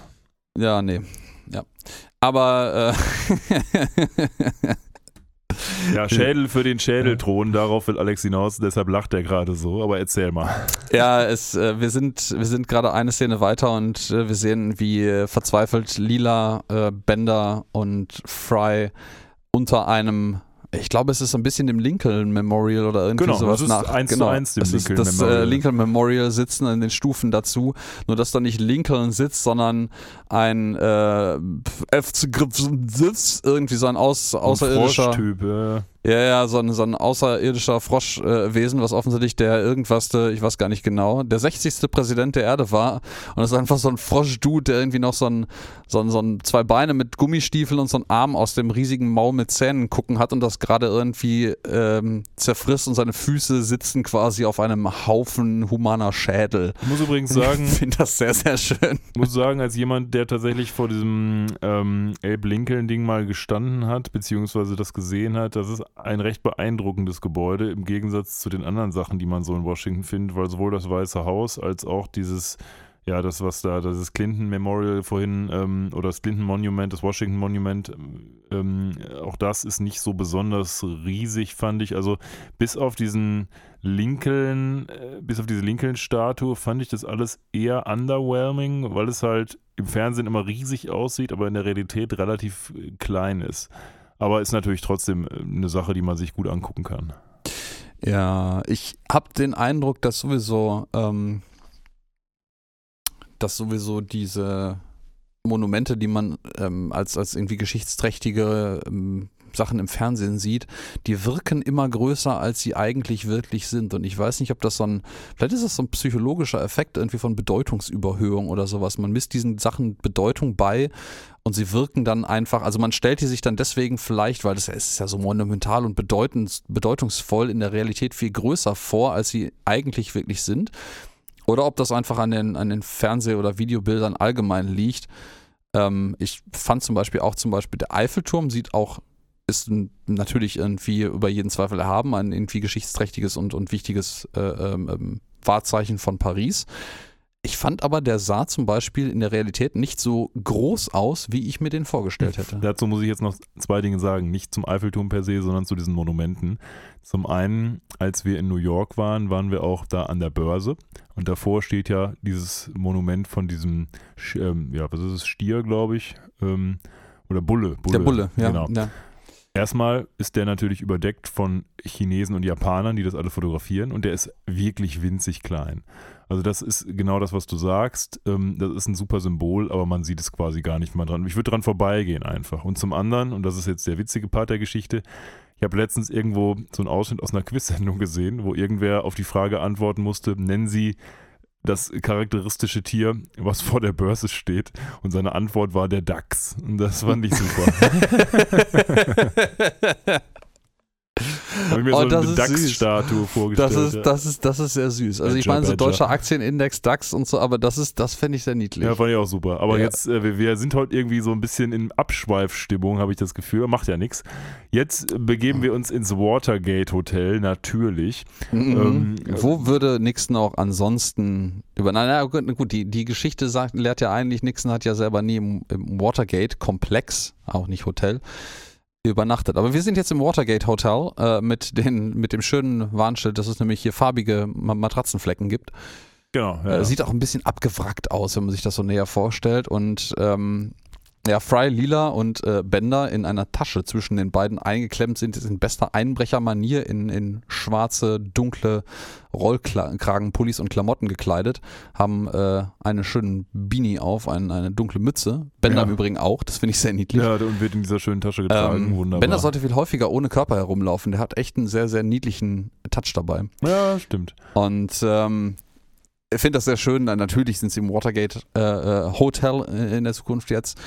Und ähm, Fry fragt Lila halt so, sag mal, warum sollte Nixon hier im Watergate Hotel sein? Und sagt so, ja, du kriegst hier kriegst du nach Preisnachlass, wenn du schon mal gewesen bist. Ja, was ja mit dem, was du gerade zum Besten gegeben hast, gar nicht so richtig sinnig zusammenpasst, ne? Nee, eigentlich gar nicht. Also äh, Watergate, also soweit ich es nachgelesen habe, auch, weil ich da natürlich auch nicht hundertprozentig bewandt bin, ist auch lange vor unserer Zeit gewesen, der Watergate-Skandal natürlich sich äh, darum drehte, dass eigentlich in dem Watergate-Komplex die Democratic Party ihren Hauptsitz hatte und äh, dort eines Nachts Einbrecher erwischt worden sind, die von der Polizei gestellt worden sind, die man dann anschließend auf Auftraggeber aus Nixons Umfeld oder Nixon selber zurückgeführt hat, die nämlich dort Überwachungswanzen installieren sollten, um in der Präsidentschaftswahlkampagne ähm, ja, quasi Dreck über die Demokraten rausfinden zu können. Und Nixon selber hat eigentlich mit dem Watergate-Komplex nur indirekt zu tun. Er hat ja nie übernachtet. Ich glaube, das ist nicht mal ein Hotel. Ja, wie gut, dass es heutzutage alles viel, viel einfacher geht, die Leute abzuhören. Da braucht ja. man solche Wanzen nicht mehr. Ja, das ist wahr. Ähm, die beiden katapultieren sich dann in bester Mission Impossible Manier irgendwie auf das Dach. Ich finde das sehr schön, dass die hier ähm, so mit so einer Harpune ein Seil mit einem Haken nach oben schießen, aber es wäre ja nicht das Jahr 3000, wenn da nicht noch ein, ein Catch dabei wäre. Nämlich der Haken von dieser Harpune ist eigentlich so eine niedliche kleine metallene Spinne, die dann selbsttätig auf dem Dach sich das nächstbeste Objekt sucht und sich daran festklammert um das Seil zu verankern. Ich finde das sehr schön. Ja, hätte es diese Technik äh, tatsächlich mal gegeben oder wenn es sie irgendwann gibt, dann werden sehr, sehr viele Filme, wo genau hier das Problem liegt, nicht mehr gedreht werden, denn in jedem zweiten Film gefühlt hangeln sich die Leute an irgendwelchen Seilen hoch, die dann aber abreißen. Und Ja, das wäre und, hiermit nicht passiert. Ich finde das auch sehr schön, dass diese kleine Spinne, nachdem sie sich erfolgreich festgeklammert hat, an so einem Rohr, glaube ich, oder sowas, so ein Heizungsrohr ist das, so zweimal mit einem Beinchen an dem, an dem Seil ruckt, damit die Leute unten wissen, dass sie jetzt da sicher dran hochsteigen können. Ähm, finde ich sehr cool. Aber die drei brechen jetzt jedenfalls in Nixons Hotelzimmer im hier Watergate Hotel ein und wollen Benders Körper klauen. Ich, ich weiß nicht, die stellen sich das so einfach vor. Ich meine, Lila fängt ja auch wirklich an, diesen schlafenden Kopf von Nixon abzuschrauben. Ähm, ist schön, dass irgendjemand so einen schnellen Adapter gebaut hat, mit dem man offensichtlich einfach Köpfe in Gläsern auf so einen Roboterkörper schrauben kann. Ja, vor allen Dingen müsste es ja eigentlich dann wieder bei, also wenn es diesen Adapter gibt, dann müsste er eigentlich jetzt an Benders, äh, für Benders Kopf nicht mehr funktionieren, weil Bender hat ja keinen Head in a Jar, sondern tatsächlich einfach den Standard-Roboterkörper und eigentlich kann ja nur eins von beidem gehen. So ein Plug and Play auf alle zusammen sind schwierig in der Nee. Sache. Aber wie so gerne üblich in dieser Szene verkackt Fry natürlich wieder den, den, den Haste, den Coup, den sie hier landen wollen. Ähm, Fry legt sich nämlich auf das äh, äh, Magic Tentacles Bett, also eigentlich so ein, so ein, so ein klischeehaftes, wie, wie, bei, wie bei Sepp Brannigan, das Lovenasium, dieses riesige, runde, Ja, ja. herzchenförmige Bett, was vibrieren kann. Ähm, ich weiß gar nicht, ob das in der Realität wirklich so geil ist, wie sich das irgendwie Glaub ich manchmal nicht. in Filmen darstellt. Ähm, Schreibt uns in die Kommentare, wenn ihr damit Erfahrung habt. Äh, Tentakelbetten. äh, ja, jedenfalls in diesem Fall ist das Magic Tentacle Bed und äh, es ist gedankenaktiviert und ich finde das sehr schön, ähm, dass ich, also ich lese das zumindest als eine eindeutige japanische Hentai-Anspielung. Ähm, man so für. Ende der 90er Jahre ist das schon ein weiter Wurf. Aber ähm, Hallo, da Fry- kam gerade Evangelion auf Vox, also das haben die vielleicht auch gesehen dann. Das könnte sein, ja. Und naja, jedenfalls, ähm, äh, Fry sieht dieses Ding so, oh, Tentacle, äh, äh, Magical Tentacle Bed und Thought activated und er guckt nur, grinst ganz kurz und in dem Moment kommen einfach vier schleimige Tentakel unter diesem Bett hervor und äh, ja, massieren ihn nicht oder machen irgendwas, was man sich ja sonderlich angenehm vorstellen würde, sondern schmeißen ihn einfach in der Gegend herum. So, und dann bleibt er halt völlig zerstört liegen und grinst lila so und so, hä, Entschuldigung.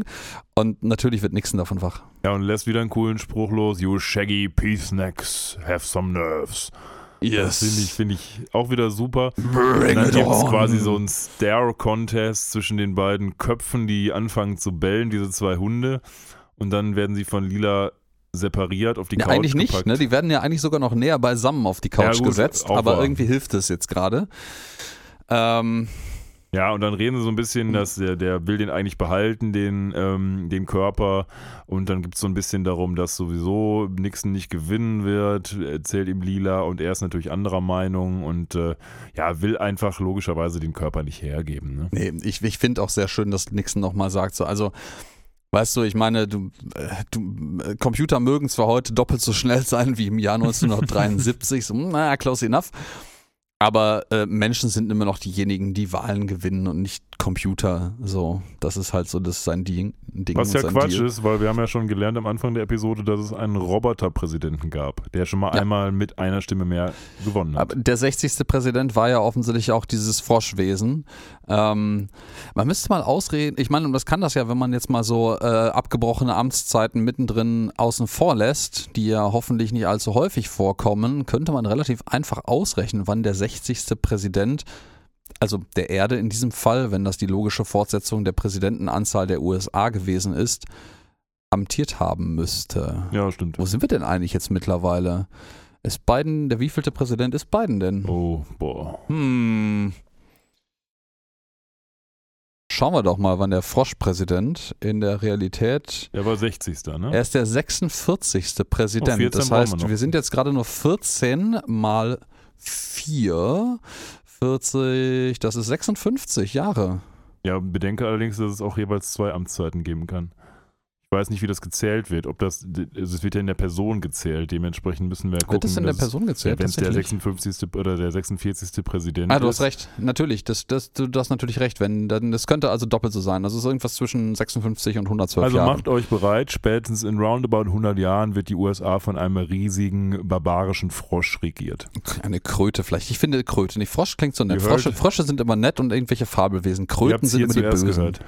Und Ja. bei Futurama natürlich. Ja, das ist, das ist jetzt ein sehr Metaplot dafür, dass Simpsons ja scheinbar sehr viel vorhergesagt hat, dass ein Podcast über Futurama von den Machern von Simpsons vorhersagt, wie die Zukunft aussieht. Ich sage jetzt mal eine Sache, wie mir gerade auffällt. Ähm, Nixon sagt also, stößt weitere Drohungen aus und sagt dann, once I'm in the office, I'll sell your children's organs to zoos for meat. Aber die Untertitel sagen, I'll sell our children's organs to zoos for meat, was er garantiert so nicht gesagt hat, nehme ich mal an. Ähm, entsprechend witziger Fehler. Mhm. Ja, aber die, äh, die Untertitel weichen sowieso an einigen Stellen ein bisschen ab, aber nur in, in minimalen ja, Details. Und ähm, ja, dann sagt er irgendwas, ja, bla, und lacht total infernalisch und so, I'm going to wreck, the, wreck up the place, ja. Und man stellt dann fest, Bender hat das aufgenommen. Ja, na sowas. So, und äh, da hört jetzt mein Wissen und meine Recherche auf. Ähm, das mit den Tapes und den Aufnahmen ist offensichtlich etwas, das äh, äh, auch in Zusammenhang mit der Watergate-Affäre stand. Ich weiß nicht, ob es tatsächlich um den Versuch der Ab des Abhörens der demokratischen Partei hier einfach, der Democrats einfach ging und man jetzt hier den Spieß umdreht und Nixon aufgenommen wird im Umkehrschluss oder ob als Teil des Gerichtsverfahrens danach Aufnahmen von Nixon verwendet werden konnten. Das, Ja, das- weiß ich jetzt nicht. Ich tippe auf Mal- Ersteres. Das nächste Mal laden wir uns einen Politikwissenschaftler ein, der uns aufklärt. Ja, das, äh, das haben wir vor, im Vorhinein im Übrigen ganz kurz diskutiert. Vielleicht werden wir demnächst mal Gastsprecher äh, hier einführen, einfach wenn wir ähm, anhand der Episodeninhalte oder einfach wenn jemand Bock hat, sehen, dass äh, da vielleicht ein bisschen mehr Expertise notwendig ist.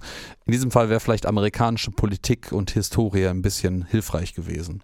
Ja, naja, haben wir jetzt nicht. Also auf jeden Fall hat Bender das alles aufgenommen Ja. und damit können sie ihn jetzt wunderbar erpressen. Ich finde es auch wunderschön, wie Benders Augen zu solchen, ähm, ja, diesen Ja, Play-Symbolen. Pfeilen, Play-Symbolen werden und er dann so richtig böse aussieht.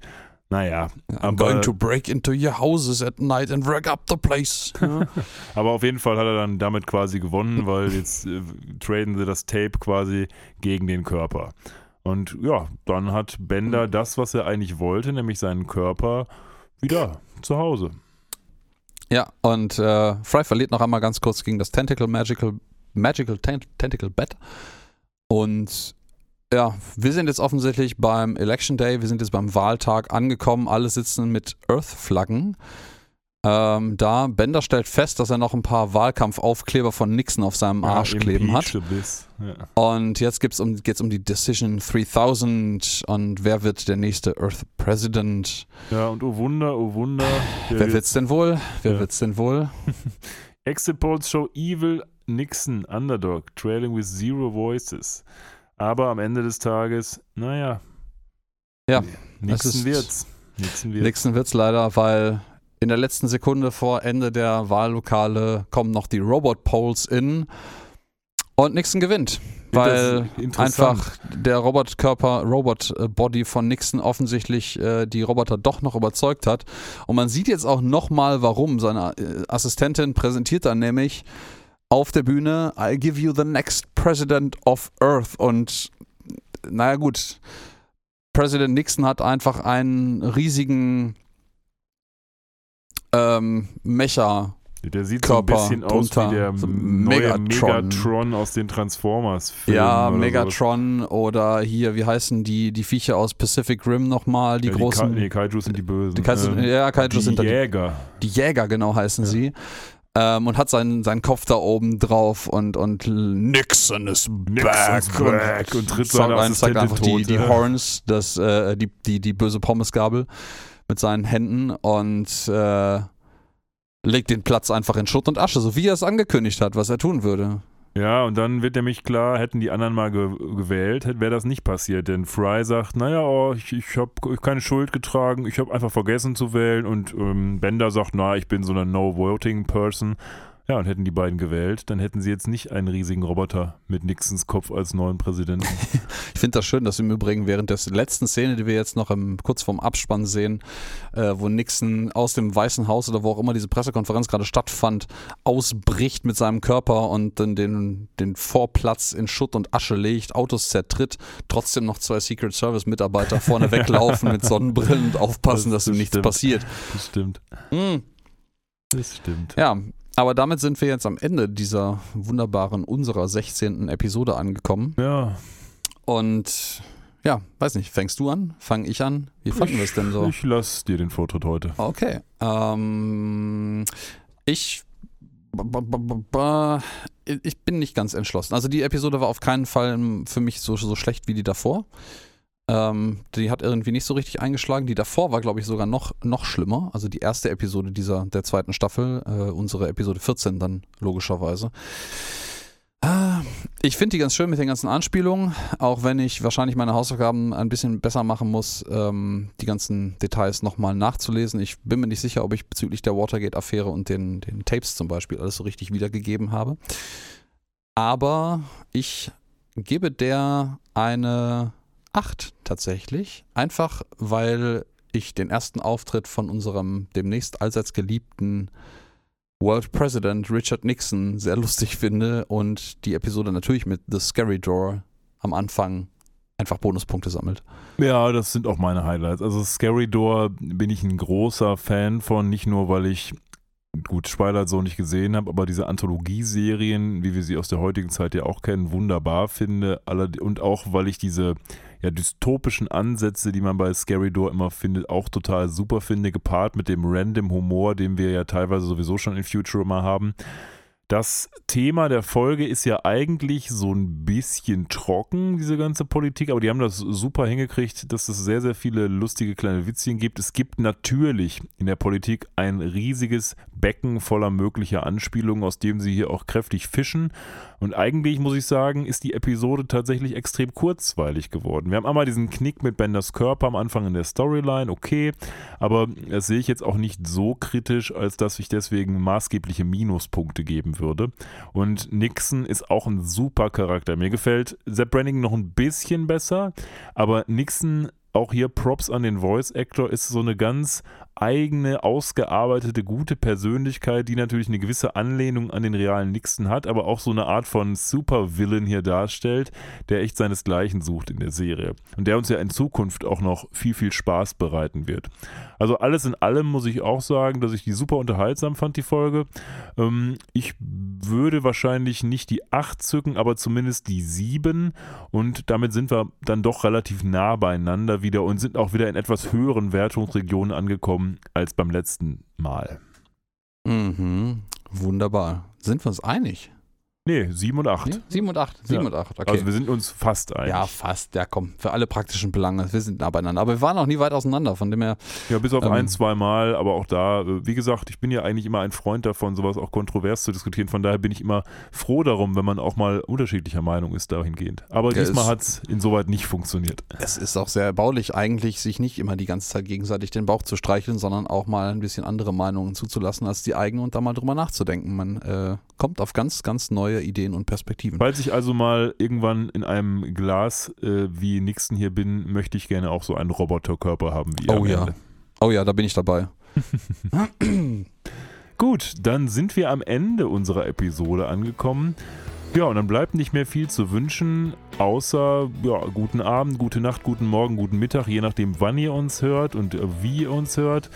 Wir freuen uns, wenn ihr einschaltet. Wir freuen uns, wenn ihr euch auf unseren digitalen Medien verewigt. Erinnert euch einfach daran, was die liebe Frau mit der schönen Stimme am Anfang gesagt hat. Und mit diesen netten Worten verabschiede ich mich von euch. Macht's gut, auf Wiedersehen. Auf Wiedersehen auch von meiner Seite aus. Tschüss.